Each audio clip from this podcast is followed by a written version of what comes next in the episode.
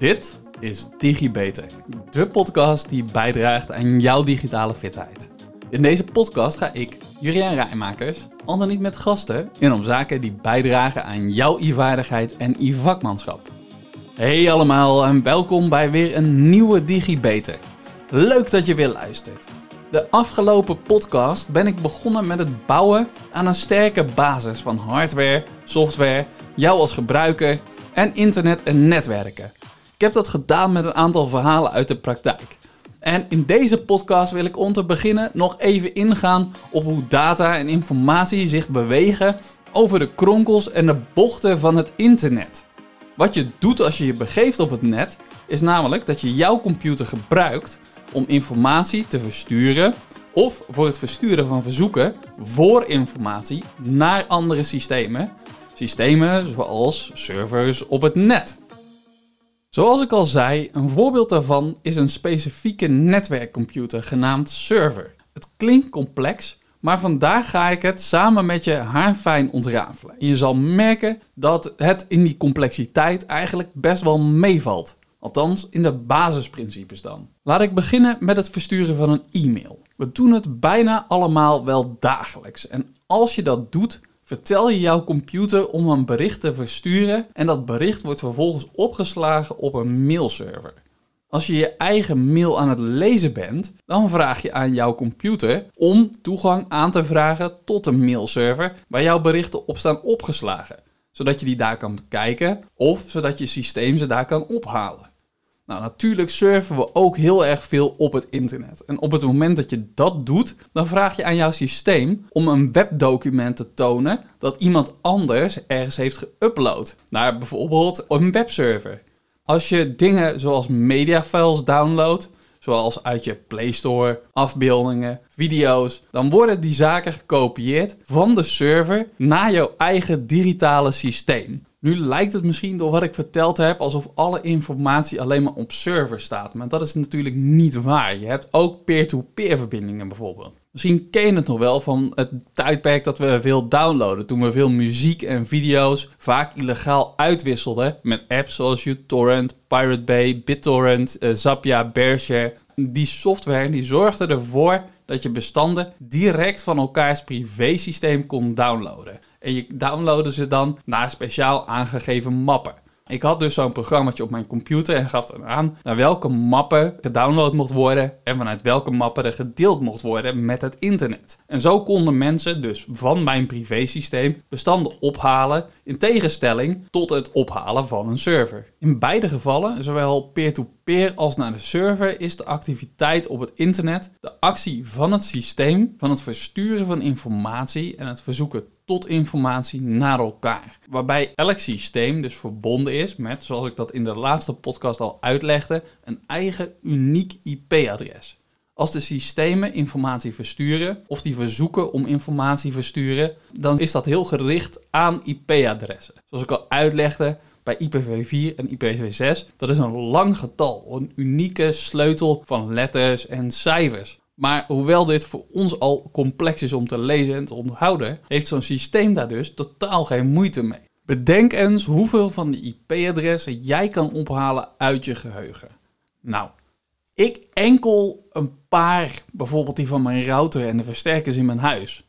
Maar toch lukt het ons wel om iedere dag weer keer op keer te surfen op het internet en te mailen en zo dus informatie uit te wisselen. Hoe doen we dat toch, ondanks dat wij al die complexe reeksen niet kennen? En zonder dat we weten op welke servers en op welke computers al die informatie opgeslagen staat. Het antwoord is eigenlijk heel eenvoudig. Wat we doen is dat we het meer laten passen bij onze belevingswereld. Doordat we er namen aan toekennen die wij als mensen snappen, die wij kunnen onthouden. Deze in menselijke taal geformuleerde adressen noemen we de domeinnamen.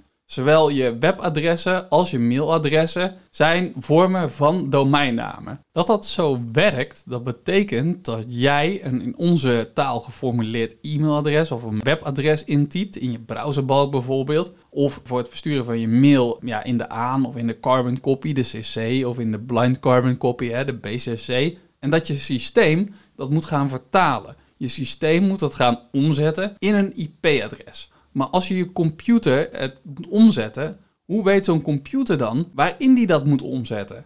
Waar moet je computer nou gaan zoeken naar die informatie? Nou, ik heb dat al eens kort geraakt in de podcast over het internet, meen ik, maar ik ga hem hier toch nog een keertje terugpakken. Het antwoord hierop is namelijk dat je systeem daarvoor zichzelf toegang verschaft tot weer een ander type server. En dat is de Domain Name Server, een DNS-server. En ik ga je proberen er een beeld bij te geven.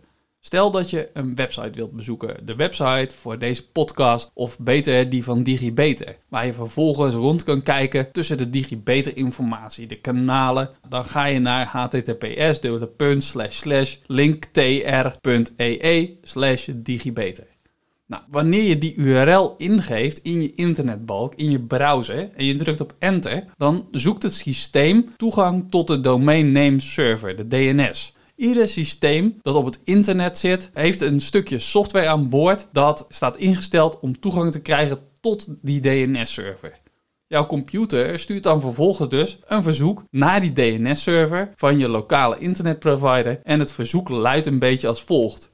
Hey beste DNS-server, wat is het IP-adres van https linktr.ee digibeter? Als de lokale server het antwoord dan weet en die vraag lekker snel kan beantwoorden, dan is dat helemaal goed natuurlijk. Maar als je het nog niet kent, omdat er niemand is geweest, dan wordt het verzoek van je lokale internetprovider verder de boom van DNS-servers ingestuurd naar een DNS-server op een hoger niveau, waar precies dezelfde vraag dan weer gesteld wordt. Nou kan het natuurlijk zijn dat de website heel erg impopulair is en de, die DNS-server het ook niet weet. Nou ja, als hij het dan ook niet weer kan beantwoorden, dan wordt de vraag nog hoger de boom ingestuurd naar een root server. En die zijn verantwoordelijk voor een gigantisch aantal domeinnamen.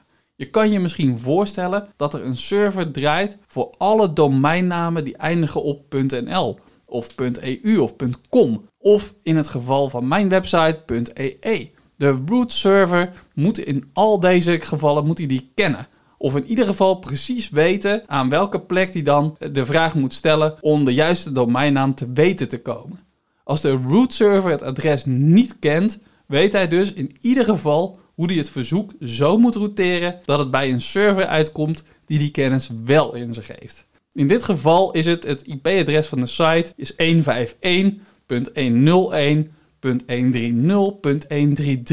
en de server staat in de US in Californië. En meer specifiek nog in San Francisco. Nou, dit adres wordt vervolgens weer teruggestuurd door het netwerk van DNS-servers, zodat hij weer uitkomt bij jouw computer.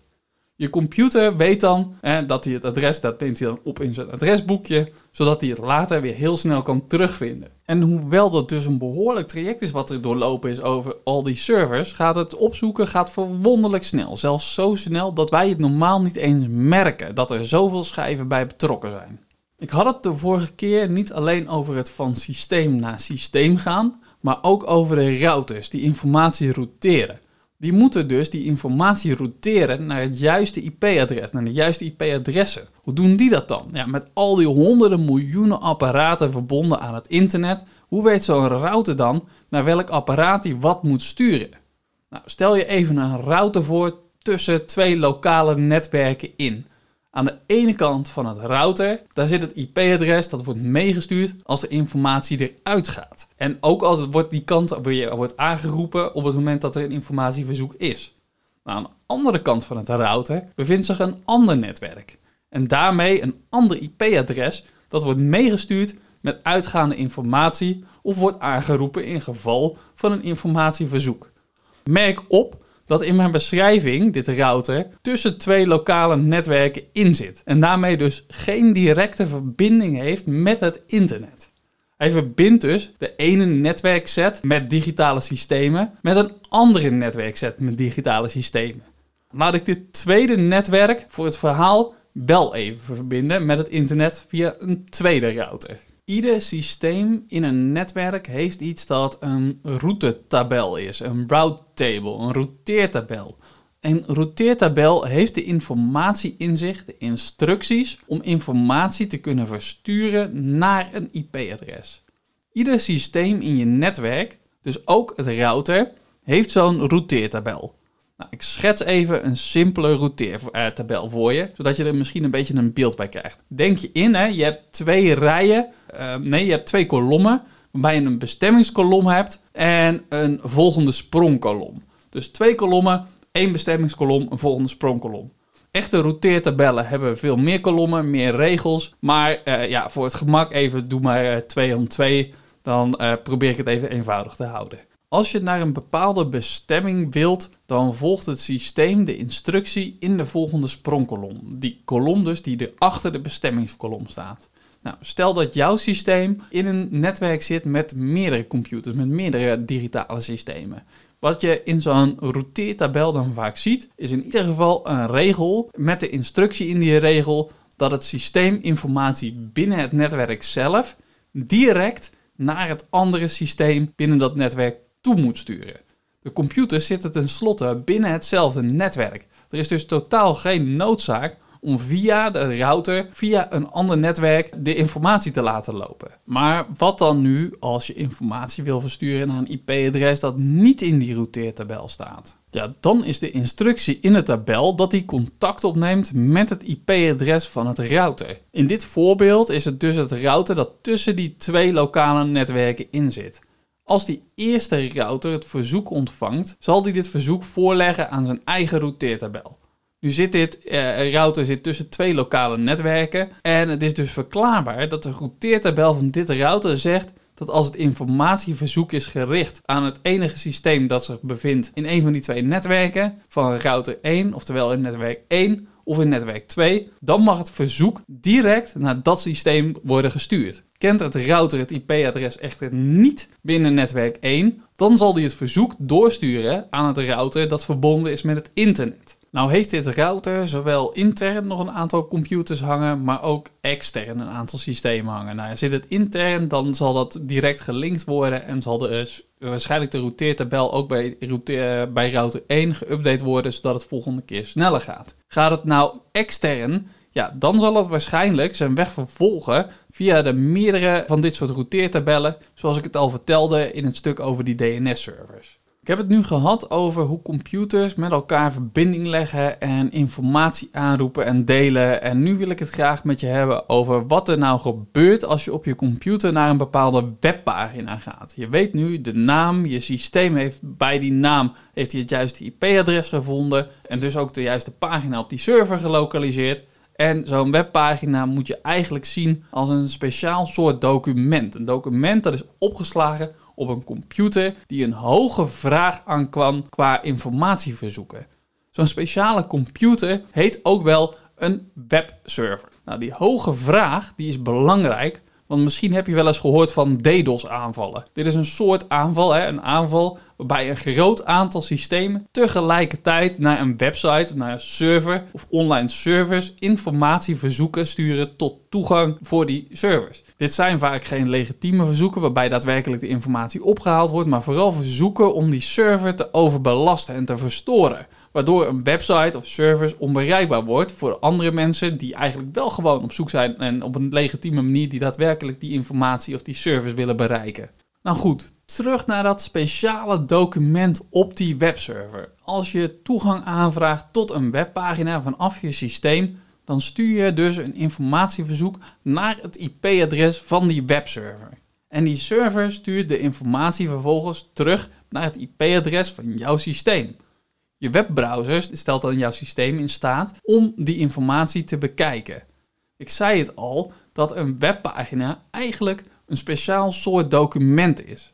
Je moet een webpagina dan ook eigenlijk bekijken als een zeer flexibel document waarin tekst, afbeeldingen, filmpjes en alles anders getoond kan worden, zoals bijvoorbeeld bepaalde applicaties, services of spellen. Maar wat ze extra speciaal maakt, is de mogelijkheid om webpagina's onderling te verbinden.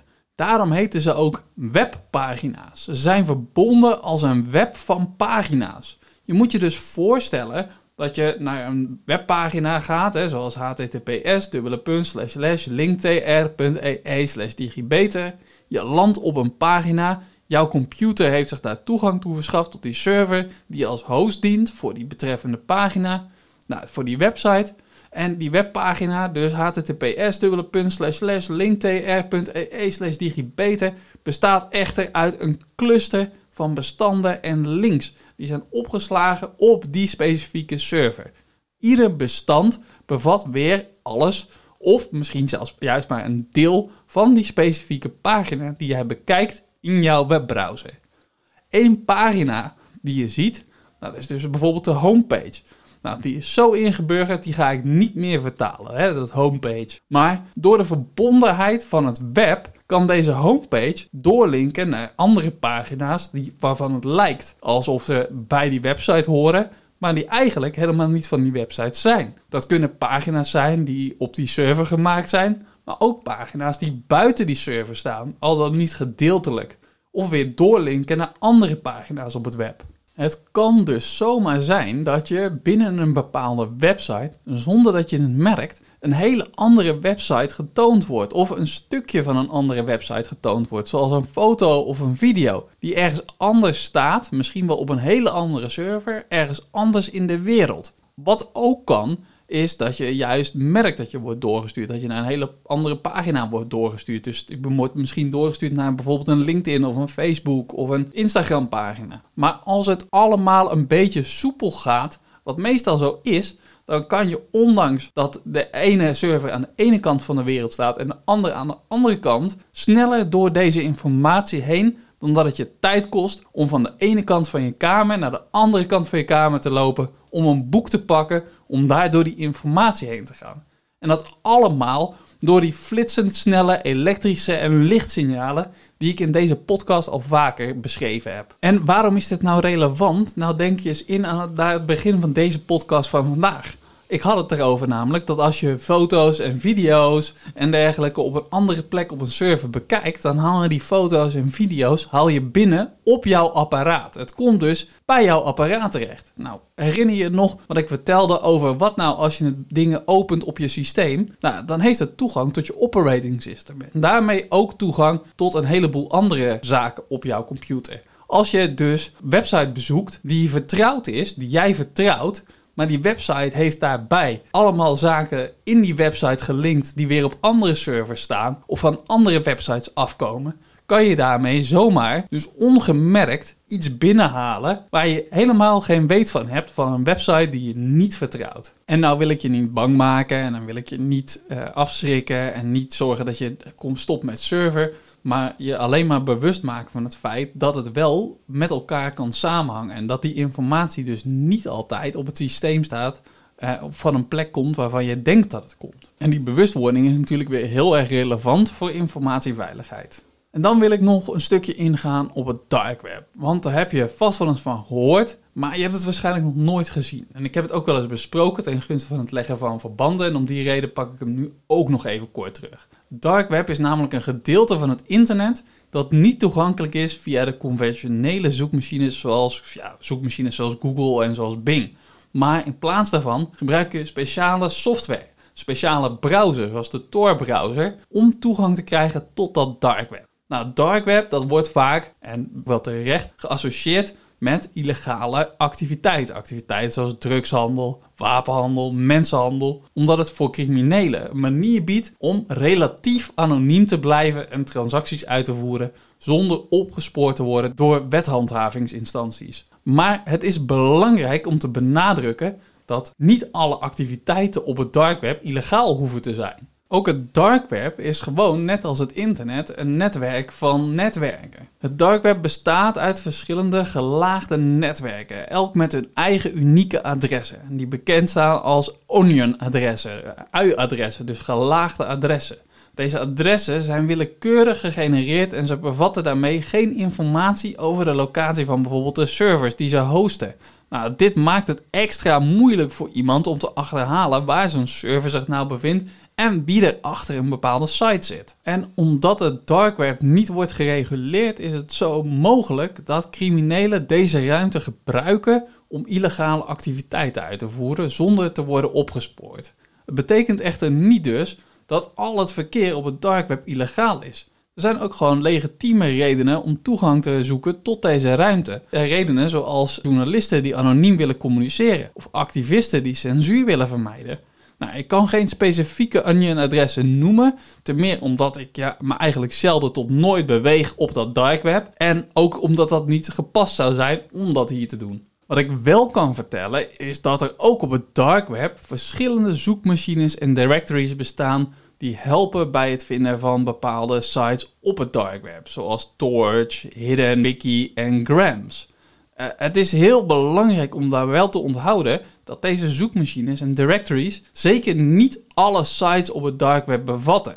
En ook dat het bezoeken van sites op het dark web volledig op eigen risico is. Je kan het natuurlijk doen, hè? je kan gewoon die Tor browser, die kun je gewoon heel simpel downloaden gewoon van het internet. En uh, ja, als je er echt per se rond wilt neuzen, is het wel sterk aanbevolen om je online activiteiten goed te beschermen door gebruik te maken van goed beveiligde software. Zoals de Tor-browser daarvoor voor je browsing is, maar vooral ook goede antivirus, goede anti-malware bescherming. En ik wil het daarom ook extra benadrukken dat het bezoeken van dergelijke sites grote en onnodige risico's met zich meebrengt. Waaronder het ja, mogelijk blootstellen van je persoonlijke gegevens of uh, risico op malwarebesmetting. Darknet is niet gereguleerd. Er zijn geen centrale autoriteiten die het beheren of controleren. En dat betekent een hoge mate van anonimiteit, maar ook dat het lastig is om de inhoud en de activiteiten dus op dat darknet te controleren. Dat gezegd hebbende, ja, ik ben zelf wel even een kijkje gaan nemen, want ik was mega nieuwsgierig. Eh, zeker in voorbereiding tot deze podcast, eh, nog een keertje extra gekeken, maar wel allemaal vanaf een computer waar helemaal niks meer op stond behalve dan die browser specifiek voor dit doeleind, zodat er ook niks gewoon van afgehaald kon worden. Want ja, wat ik al zeg, hè, al die onnodige risico's, die wil je niet lopen. Het heeft mij wel geholpen om nog weer een beetje beter dat inzicht te krijgen in het netwerk van netwerken. En als je dan toch meent dat je er naartoe moet gaan, en toch niet kan vinden waar je naar op zoek bent, dan zal je toch op zoek moeten naar een andere manier om aan je informatie te komen. En dat loopt via bekende communities bijvoorbeeld of forums. Daar moet je dan lid van worden. Je deelt daar informatie voor informatie. Daarnaast zijn er diverse darknet directories, zoals hier een wiki en Onion Link, die Onion-adressen bevatten van sites of van diensten. Of je kan natuurlijk zoeken via je sociale media of persoonlijke connecties. Nou, dat laatste, ja, dat wordt lastig als je die connecties niet hebt. Wat de voor de meeste van ons in ieder geval gelukkig het geval zal zijn. Het is dus niet zo dat je op het darknet van die mooie namen en vertaaltabellen hebt. Op het darknet moet je heel gericht weten waar je naar op zoek bent. Nogmaals daarom het advies om er niet op te gaan, maar ik wilde in ieder geval dat je snapt dat er meer is dan één breed netwerk. Dat het niet alleen het internet is. Ook is het belangrijk dat je snapt dat het internet gereguleerd, gecontroleerd en geoptimaliseerd is. En netten zoals dat dark netret dat niet of nauwelijks zijn. Nou, dat half uur ga ik niet halen, want ik wil het eigenlijk hierbij laten. Ik hoop dat het internet hiermee in ieder geval wat duidelijker en wat simpeler voor je geworden is. En dat je snapt dat je dus eigenlijk een complex type document aan het bekijken bent op andere computers. Een complex type informatiebestand of informatiebestanden. Een document dat weer informatie kan tonen en daarmee ophaalt van andere, al dan niet een andere, hè, van een andere server of van meerdere servers. En dat die informatie binnen zo'n pagina ook weer delen aan data, aan informatie op kan halen van andere servers zonder dat je er erg in hebt. En dat je deze informatie bekijkt op je eigen systeem. Ofwel dat je al die informatie bij jouw systeem naar binnen haalt. Ik wil je verder geen netwerkexpert maken, dus dat ga ik snel verder. Maar ik hoop wel dat je nu een iets beter beeld kan vormen van wat er nou gebeurt tijdens het surfen. En in een volgende podcast wil ik dan onder andere ingaan op de wachtwoorden. Een van de belangrijke zaken in de wereld van informatiebeveiliging. Maar niet alleen op de wachtwoorden, maar ook op de impact van quantum op onze huidige manier van beveiligen. En als je nou meteen al denkt, nou niet weer hè, over wachtwoorden, dan begint hij vast over die letters en die cijfers en dat het een lang en sterk wachtwoord moet zijn. Nee, dat is het niet. Maar wat het wel is, dat hoor je volgende keer. Voor nu, dank voor het luisteren. Tot de volgende keer. Tot de volgende DigiBeter. Vond je dit nu een leuke uitzending en wil je meer weten? Abonneer je dan op de podcast door op volgen te klikken. Het duimpje omhoog En geef een beoordeling van bijvoorbeeld 5 sterren, zodat nog meer mensen deze podcast kunnen vinden. Wil je collega's, vrienden, familie, zoals je opa of oma, net zoveel plezier doen en ze digitaal fitter krijgen? Deel dan de podcast. En zo worden we samen allemaal digitaal. Heb je een vraag over wat er verteld is in de podcast? Een bepaald onderwerp dat je graag terug zou willen horen? Of wil je gewoon laten weten dat je erg van de podcast genoten hebt? Je kan mij feedback geven en vragen stellen via LinkedIn. Zoek dan even naar Juriaan Rijmakers. Hoe dan ook, na deze podcast ben je weer een beetje digifitter. Tot de volgende keer, tot de volgende DigiBeter.